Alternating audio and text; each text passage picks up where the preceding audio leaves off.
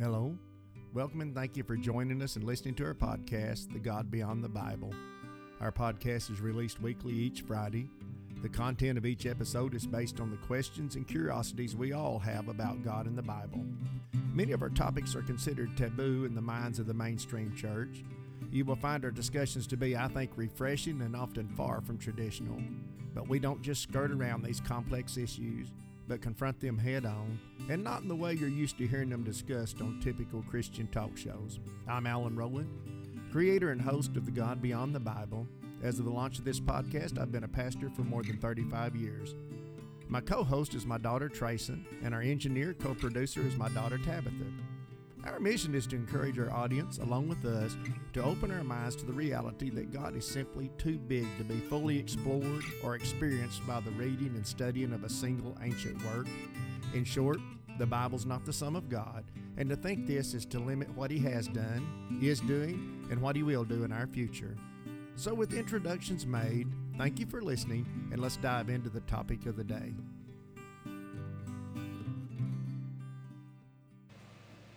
Welcome, seekers, to our podcast, God Beyond the Bible, the podcast by seekers and for seekers. Our little podcast got its birth almost a year ago. It was about October when we first began toying with the idea of a podcast. Uh, we knew we wanted to be different than most of the media we're accustomed to interacting with on topics like God and the Bible, so we chose the path of asking the hard questions and ignoring the answers we we're told we should give, and we just discussed these topics with an honest and open mind not using the Bible as a method of limiting the possibilities of what God can do, but allowing Him to be bigger than a single library of works containing histories, poems, songs, uh, predictions, and letters.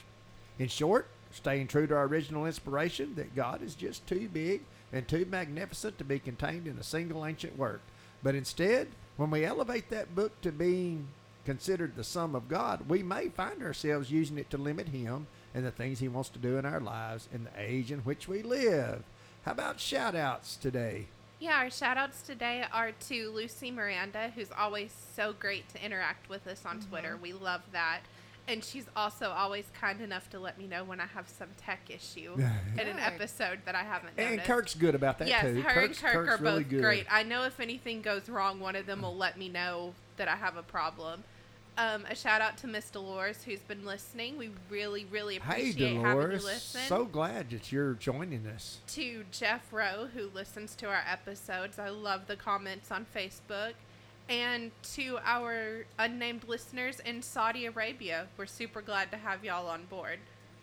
Okay. All right. Yes, Saudi Arabia, everybody. Hey, glad we're just gaining listeners every week. We are. Last week's episode, number 41, we talked about a little about a doctrine embraced by many called preterism. Like all avenues of thought and ways of looking at the Bible, there are degrees to which we may adopt, embrace, or believe any particular take. If we evaluate the whole of a particular way of thinking on those who take it to the extreme, we may just miss some very compelling and inspiring thoughts on God and the Bible. And in today's episode, we've chosen a little lighter subject, but it's nonetheless important to our daily lives as it has been to every generation before us. Today, we want to talk about tradition. Okay, well, let's start out this uh, part, this segment, and let's just talk about how might we, you know, I don't think we need to, but how might we define tradition in layman's terms? We might say those things we do because that's the way we've always done it. Is that mm-hmm. I really liked. I looked up the Oxford Dictionary's oh, definition. Yes, yes. I like them. Me and Jethro went to Oxford. Yes. but it says. You, you, know how Oxford got its name? It's where the oxen forded the river, and it never about it, the Oxford Dictionary's definition tradition. Of We're tradition back on tradition. Okay. is the transmission of customs or beliefs from generation to generation. That's good. That's good. That was better than my made up. May definitely.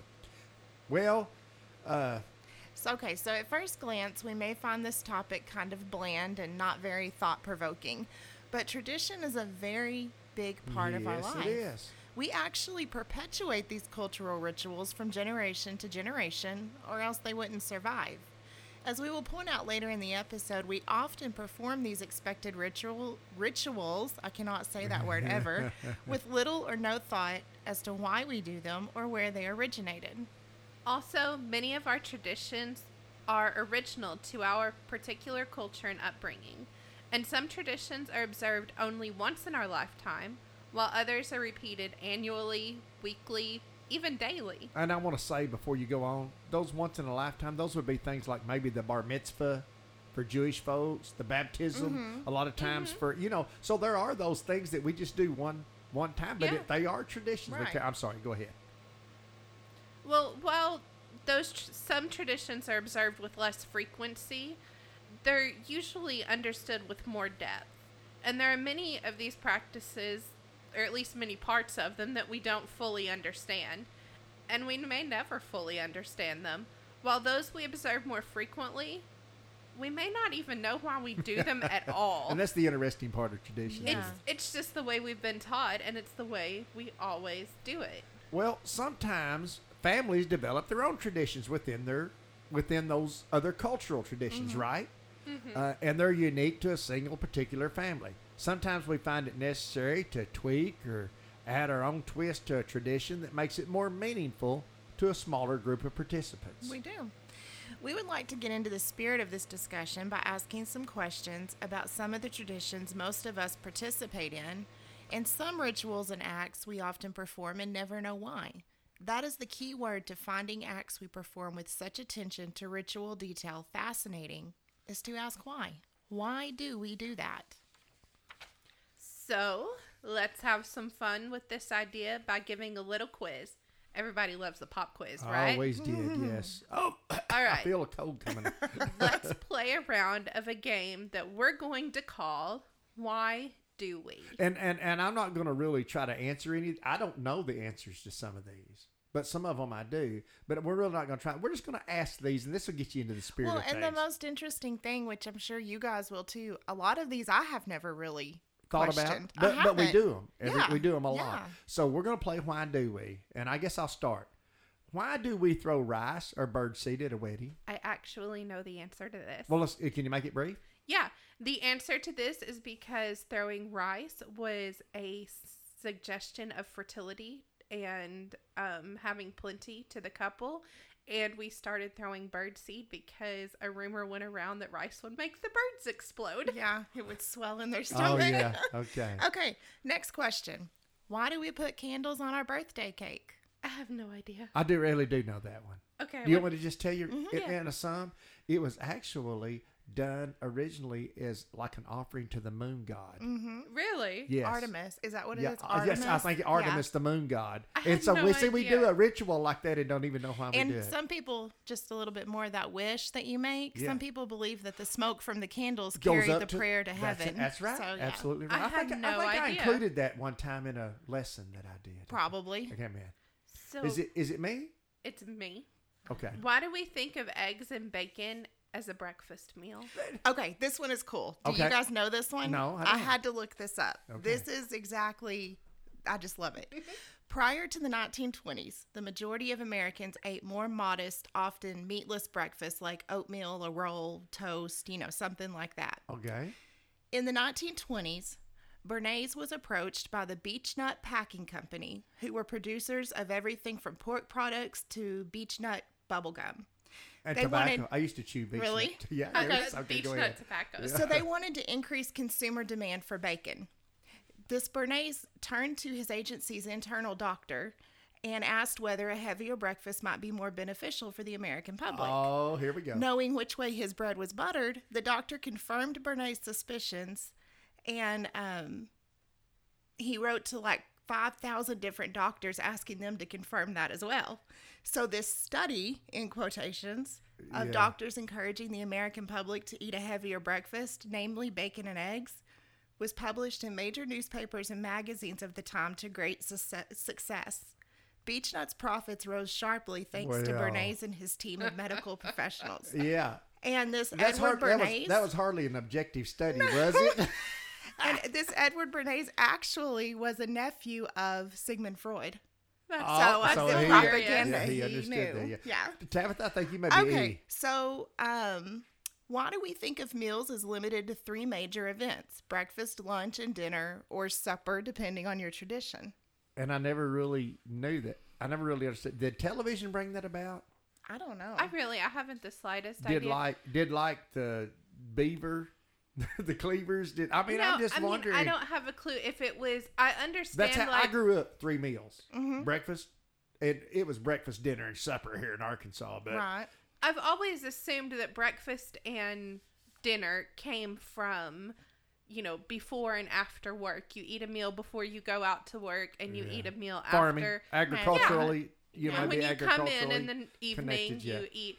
And lunch, I don't know. I guess maybe from the traditions that have like siesta in the afternoon. Could be. But but now we have what brunch and Breakfast. Leonard, Leonard, Yeah. brunch and Leonard. I don't know. Okay, let's we better. are, those are just DJ's oh, extra Okay, meals. those are the meals I have. I have four meals after dinner. So anyway, F Trayson. Why do we say amen at the end of a prayer? I assume, doesn't it say it when he does the Lord's Prayer? Does he say amen at the end of that? I'm showing. Um, I'm trying to go through. Well, I don't have time to go through that I'm- in my mind. I really What does can't- amen mean?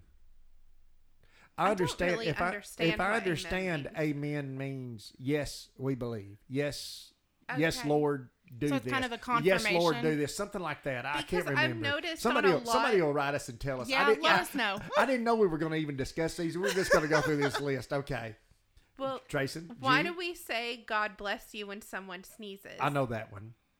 Because it was believed that when you sneeze, your soul, your spirit actually escapes for a moment. And if you lived over it, God It- bless you. That's what You I always, I always what I've always assumed heard. that it was stuffing Yeah. your soul back in. Why do we Yeah. call it a honeymoon? I don't know. I don't know either. Uh, we, we'll probably get some I have no answers on that. Um, why do we consider 40 hours per week a full time position and any less as part time? Well, that's kind Because of of that Dolly Parton song. Working nine to five. yeah, yeah, yeah, okay. Well, that All one was actually Congress. It did is, that. yeah. That's actually we that do was pretty that, easy. yeah. Trayson? Jay, Why do we dress up and go around expecting treats on October 31st? And why do we call it Halloween? I actually know why it's Halloween, but I don't yeah, know a lot of All the other- Hallows Eve and all And of there's this. so many this different all- The there's so Saints much. But these are just remember. Don't let's don't lose Right, sight of here. right. Why do we These do are the- we do these that we things don't and know why we sometimes do we don't. them. Okay, and this was a big one that I, as of yet, have not found the answer to. Why do we set our clocks back in the fall and forward one hour in the spring? And I still believe I read a guy who had done some study into it, and his belief was that it was because people are more likely to go do shopping or see a movie or spend so you money, think it was put economic? money into You think the it was economy economics? if when they get off work they still have two or three hours of I, I'm convinced there's some money that. behind There this whole to be. thing, Mhm. or we wouldn't steal. Because we can't say it's a war effort, and we can't say it's an agricultural because we're it's for agriculture, Right. and we can't say it's so the kids don't go to school before because this actually now the way we've kept messing with it, kids are going getting on the bus before Yeah. before daylight. I don't Why do we I feel compelled to shake hands, usually right hands, with a person to whom we have just been introduced? I have no idea. That's But from the- back in the swordsman days. Because Oh, right really? hands, most people were right handed. Uh-huh. So if they used their right hand to shake hands, it was like a peace thing. Oh, Peace offering. Okay, Were you and on the I've got to think about this. Yeah. I've got to think about this. One of the kings got killed in the Bible because one of the swordsmen was left-handed. And, And- he And shook he- hands with his right hand, and he thought, well, he's not going to do anything because, and he, he was left-handed, and his sword was on his right side, and he killed the king That is yes, interesting. He kept it on the inside of his right side. because thigh. he was left. only He was checked the left. left-handed. I Yeah. just, I don't know why that just came, to, just came to me. Okay, Why do we have turkey at Thanksgiving and a decorated tree at Christmas? And I know why we have turkey at Thanksgiving. Okay. That is thanks to Butterball. They another, another, another It is. campaign from a company. Butterball Yes. had a ton of turkeys that they could not get rid of. hmm And they had originally started selling them for TV dinners, but you know, when there's only a few slices in a dinner, that's a lot of turkeys built up. Right. So they decided that encouraging people to have it instead of ham for Thanksgiving dinner. Oh wow! Interesting. So do you see how econ- how people how marketing marketing's the word I'm looking for. Yeah. marketing drives a lot of traditions, doesn't it? And the decorated tree at Christmas, it, it traditionally it's said that Martin Luther Mm-hmm. actually enjoyed going and cutting a fir tree or something. Yeah. And he would actually now get this. the story goes that he would put lighted candles Yes. on the tree. to- That was a There's very good, There's a common- good Yeah. idea right there, isn't it? Okay, why do we say good morning or good night? I've always assumed it was a form of blessing. But I mean, it's, it's, it's- Yeah, but, but I let's don't don't, know. let's don't lose sight here. Um, these are just traditions, traditional things we do without even wondering why we do these things. Right. The last question Why do we give flowers as a token of romance and courtship? And we also send flowers to sick people and then send flowers to the family of those who have had a death in the family. Marketing. Mm-hmm. I guarantee you. I guarantee you. That's I have read that. Is, But if anyone knows the but- story for real, drop that. but we We'd just do hear it. Oh, do we need to send them some flowers? Don't we need to send them some flowers? I mean, even many churches have in their budget. We send flowers if someone's sick. We send the Well, flowers. And, you know- and and me, I'm being really honest with you. I don't want to be. I don't want to just be this terrible person here. But how does flowers make anything any better? I don't, That's I don't true. know. I, I Man, just send me a box. Send me a cheeseburger. Send me a box of candy. I can. Well, in the But you know South, what that was is- most interesting? But that's still another one. Not Yeah. that candy I sell. It's marketing. There we go. What was most interesting to me about all these questions, though, is because it did make me. I go, ah, I've been doing this, and I don't even know why. Yeah. Well, that's I our know whole thought. That's our whole thought Yeah. process. And why are we doing all this? And, and there's, well, go ahead. Yeah, well, the list can just go on and on. And most of the things we do are just considered tradition and they're cultural etiquette. But the reality is, guys, all these things and a whole lot more of what we do has an origin. And we do a lot of things a certain way, and we may never even know why. That's right. And I guess with that thought, we'll close out part one. We'll regroup. We will return and we'll continue with segment two of God Beyond the Bible. And where today's topic is tradition.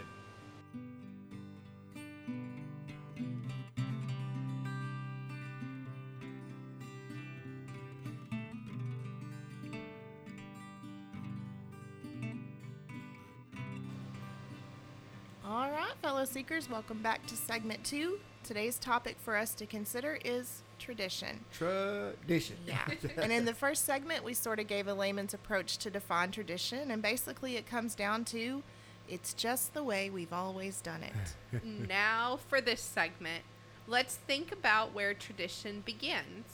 And I guess we might say that it's as old as mankind itself. We tend to live our lives in patterns. And often those patterns are very predictable, especially if you're me. I'm a very predictable person. And predictable patterns may be a source of tradition. It just might be. Well, to make that point, we can use our imagination and apply tradition to one of the oldest stories we know. That's Adam and Eve. They probably had routines for their day just as we do. I mean, they were human, right? Yes. Uh, they probably slept in a particular place. Now, we aren't told if they even had shelter or a bed of any kind. They, however, likely had developed a sort of routine for their day. We catch a glimpse of the routine or the tradition, or the tradition, if you will, when we're told that they heard the Lord approaching in the cool of the day. We may presume this was the time of day God normally made his visit. Mm-hmm. I've always felt like it was a sort of scheduled. That, yeah, I mean, but you notice how subtle mm-hmm. the mm-hmm. tradition is. But the idea of tradition comes more into focus a little later in the story when we find it is time to bring an offering before the Lord. Now, the inquiring mind yeah. would not just plunge into the dialogue of the story and wonder what it was that made Cain's offering unacceptable, when we ought to think, whoa, wait a minute, it was time to make an offering to the Lord? Where did this religious tradition come into play, and how did it get its origin? A question we can't answer with the information we have, but it seems to be sufficient to make our point that obviously they were practicing some type of worship, and this worship involved a tradition of some kind of an offering of thanks to the Lord. And don't get too bound up in the question.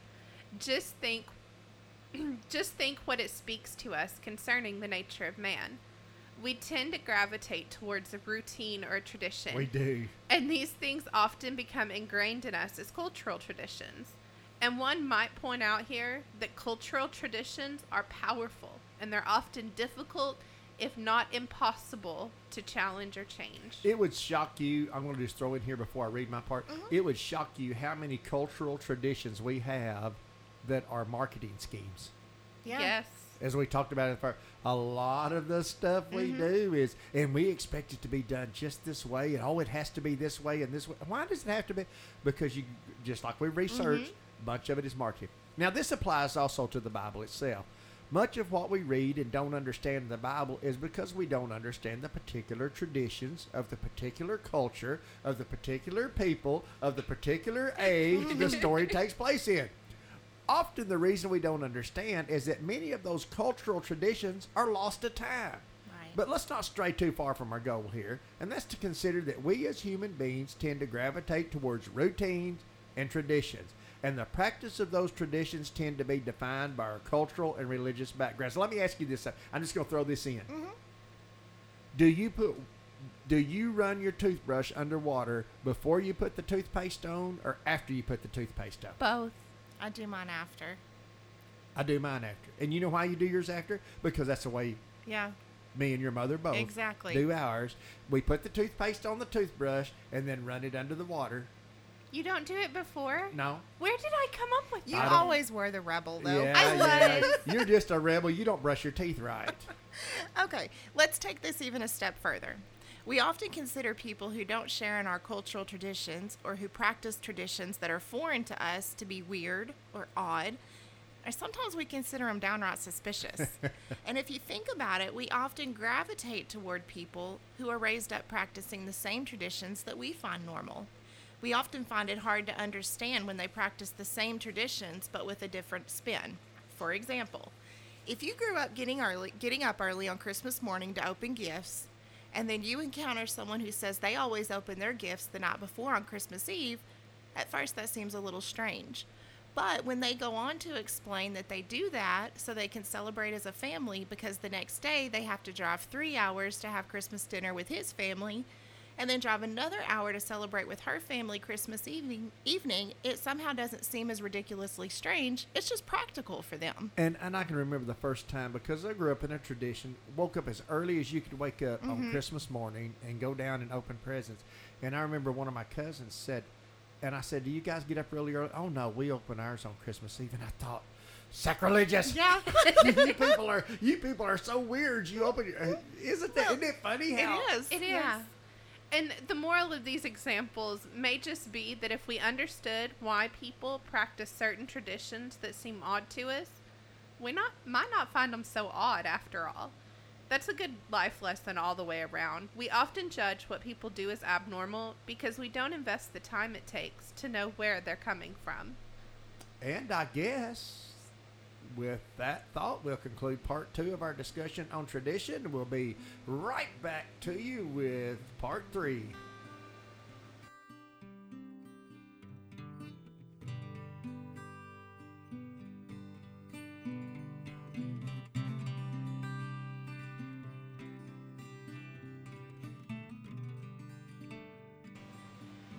Welcome back, seekers, to the third and final segment of this podcast of God Beyond the Bible. Why is it the third and final segment? Because breaking our episodes into three segments is a tradition. See how easy it is to follow a pattern that becomes a tradition? Yes, and people get to expect it, Right? right? and I remember that was one of the questions that we started out. Why do you do that? And Yes. I had people ask, and Yeah. nobody asks that anymore. Right? because everybody expects it. And subsequently, our topic for meditation and discussion today is that power is the powerful underlying current that propels our boat of life that we call tradition. Okay, let's spend these last few moments considering the question of just how much of the Bible and our religious faith, spiritual life is steeped in tradition. So let's talk Bible first. Does cultural tradition play a role in the Bible? A huge role. I think so. I mean, we pointed out earlier that there are indications of underlying religious practice and tradition as far back as Adam and Eve, and that much of the culture and traditions of the earliest parts of the Bible are all but lost to our understanding. And in considering the role of culture and tradition, which are inseparable concepts, Yes. Let's first point out that the reason we as Americans have an especially difficult time understanding much of the Bible is because our culture is so very different Yeah. than the early Eastern culture where the storyline for the Bible is set. And that's not to say we don't have more than our share of religious and cultural traditions. They're just very different and quite new when you consider the mainly Jewish culture by which the Bible is influenced and written. Let's use just one of hundreds, if not thousands of examples of this truth throughout the Bible. Jesus said to the scribes and the Pharisees and in his audience, "You strain at a gnat, you strain at a gnat, and swallow a camel." Now, while we may get the gist of Jesus' statement to this group of religious leaders of his day, we can't really understand the gravity of the statement like the audience that it was intended for did in, in that day. Right. According to the Jewish customs and traditions, if they accidentally swallowed a tiny gnat, they had become unclean for temple service and they'd have to go through a lengthy cleansing um, ceremony before they could resume their role in their capacity as temple leaders. Now, let's go a little deeper into the religious tradition. Swallowing a gnat could easily happen since their water supply would have been in an open bowl, cup, bucket, ladle, Right. or whatever their means of acquiring a drink of water may have been. These open containers made drowned gnats a common problem. As we go a little deeper, and as we know, wine was a preferred beverage of the day. And to understand the connection here, just pour yourself a glass of wine or soft drink if you prefer, and take it outside and set it down for a short spell. And then return and see what kinds of alcoholic insects it's attracted. they won't be hard to find. They'll usually be floating in a drunken state at the top of your favorite beverage. So now, with the understanding we have, we must also consider that the scribes and Pharisees had developed precautions to prevent the accidental ingestion of these pesky little winged varmints. I mean, they carried a cloth that was used to strain every beverage they drank. and we must also consider that the cloven hoof of the camel made it unclean to eat. Mm-hmm. Uh-huh. So, if one were to actually eat camel, it would likely be intentional and not an accident. I mean, you don't Right. accidentally trip and eat. Yeah, swallow swallow a a camel. camel. Yeah. However, gnat or camel, the ingesting party would be made equally unque- unclean, and a ceremonial cleansing ritual would be required to return to the temple service. And as we learn these traditions, the impact of our Lord's statement takes on a much deeper meaning. So let's just don't get lost in all of this Right. here. Remember, we're talking about a single little statement Jesus makes mm-hmm. here and the implications we don't even understand today that his audience clearly understood Yeah. because of their traditions. Okay, a more modern transliteration of Jesus' statement would have sounded something like this.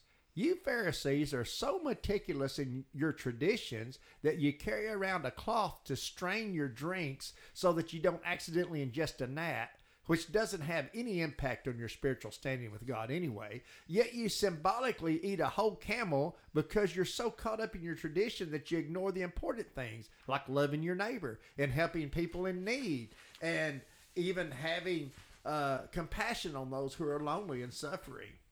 Okay, so now with this understanding of the traditions practiced by those who Jesus was speaking to, that statement makes a lot more sense, right? Rest sure Yes. does. Yeah. So one may ask, why didn't Jesus break his statement down and go into detail so that our modern generation would comprehend the gravity of his statements? Well, truthfully, the audience the statement was intended for, they didn't need an explanation. right. They fully understood what Jesus was saying. Besides, we've just spent 10 minutes and a couple hundred words in an attempt to explain a single statement.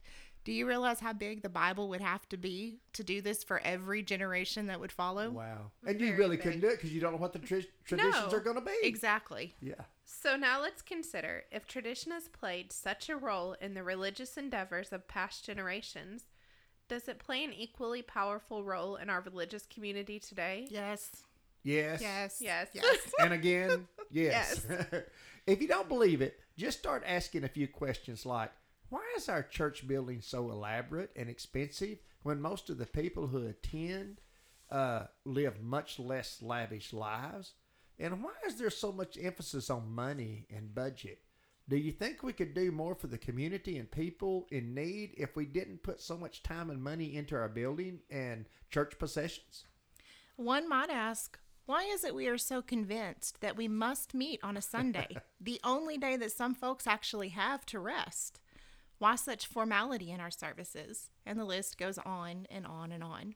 And you might want to just ask yourself these questions in the privacy of your own mind because to verbalize them is challenging tradition. And much like our Lord knew so well, challenging tradition is very risky and can even be dangerous. And I have to read this Okay. because I never really put it together so much as tradition. But I was reading Romans 14 in the message And this I almost morning. included that. I almost included that. Well, this is the message translation because I love it because it's mm-hmm. very modernized. and she's talking about the message. That's a that's a translation Yes. of, the, of the Bible, which is really cool It in its own way. it says, Welcome. This is going to be Romans chapter 14, verses 1 through 9. And this is Paul writing Yes. to the Roman believers. Welcome with open arms those who don't see things the way you do, and don't jump all over them every time they do or say something you don't agree with, even when it seems that they're strong on opinions but weak in the faith department. Remember, they have their own history to deal with. Treat them gently. For instance, a person who's been around for a while might well be convinced that he can eat anything on the table, while another with a different background might assume he should only be a vegetarian and eat accordingly. Mm-hmm. But since both are guests at Christ's table, wouldn't it be terribly rude if they fell to criticizing what the other did or didn't eat? God, after all, invited them both to the table. Do you have any business crossing people off the guest list or interfering with God's welcome? If there are corrections to be made or manners to be learned, God can handle that without your help. Amen. Oh, love it. Amen. Or say one person thinks that some days should be set aside as holy, and another thinks each day is pretty much like the last. There are good reasons either way, so each person is free to follow the con- the convictions of their own conscience. Mm. What's important in all is that if you keep a holy day, keep it for God's sake. If you eat meat, eat it to the glory of God and thank God for prime rib. Sure. If sure. you're a vegetarian, eat vegetables to the glory of God and thank God for broccoli. None of us are permitted to insist on our own way in these matters. In God, we're it is only God who we are answerable to, all the way from life to death and everything in between, not to each other. That's why Jesus lived and died and then lived again, so that he could be our master across the entire range of life and death and free us from the petty tyrannies of each other. Amen. That's that. great. That's great. I almost included that from the New Living Translation, actually, because that was on my mind while, while we was doing this. That's great. Are we ready to conclude? I think, think so. so. Okay. This is my conclusion. As long as people are people, we will develop traditions. Yes. Traditions will often dictate and dominate our lives, whether culturally, religiously, or otherwise. The thing about traditions is that they do change and evolve and even sometimes disappear altogether. Just keep in mind, whether it's throwing rice or putting candles on a cake or assembling at an ascribed time or place in a certain fashion or order, it's okay to ask why. Why do we do it this way? We hope you find this thought provoking and enlightening. And as always, God's grace, peace, and love on each of you and those close to you from all of us here at God Beyond the Bible. Did you enjoy listening to God Beyond the Bible? Do you have an idea for an episode? Connect with us today. Visit our website at godbeyondthebible.com, all one word, or send us an email at email at godbeyondthebible.com, or you can visit us on Facebook. Just type God Beyond the Bible into the search bar.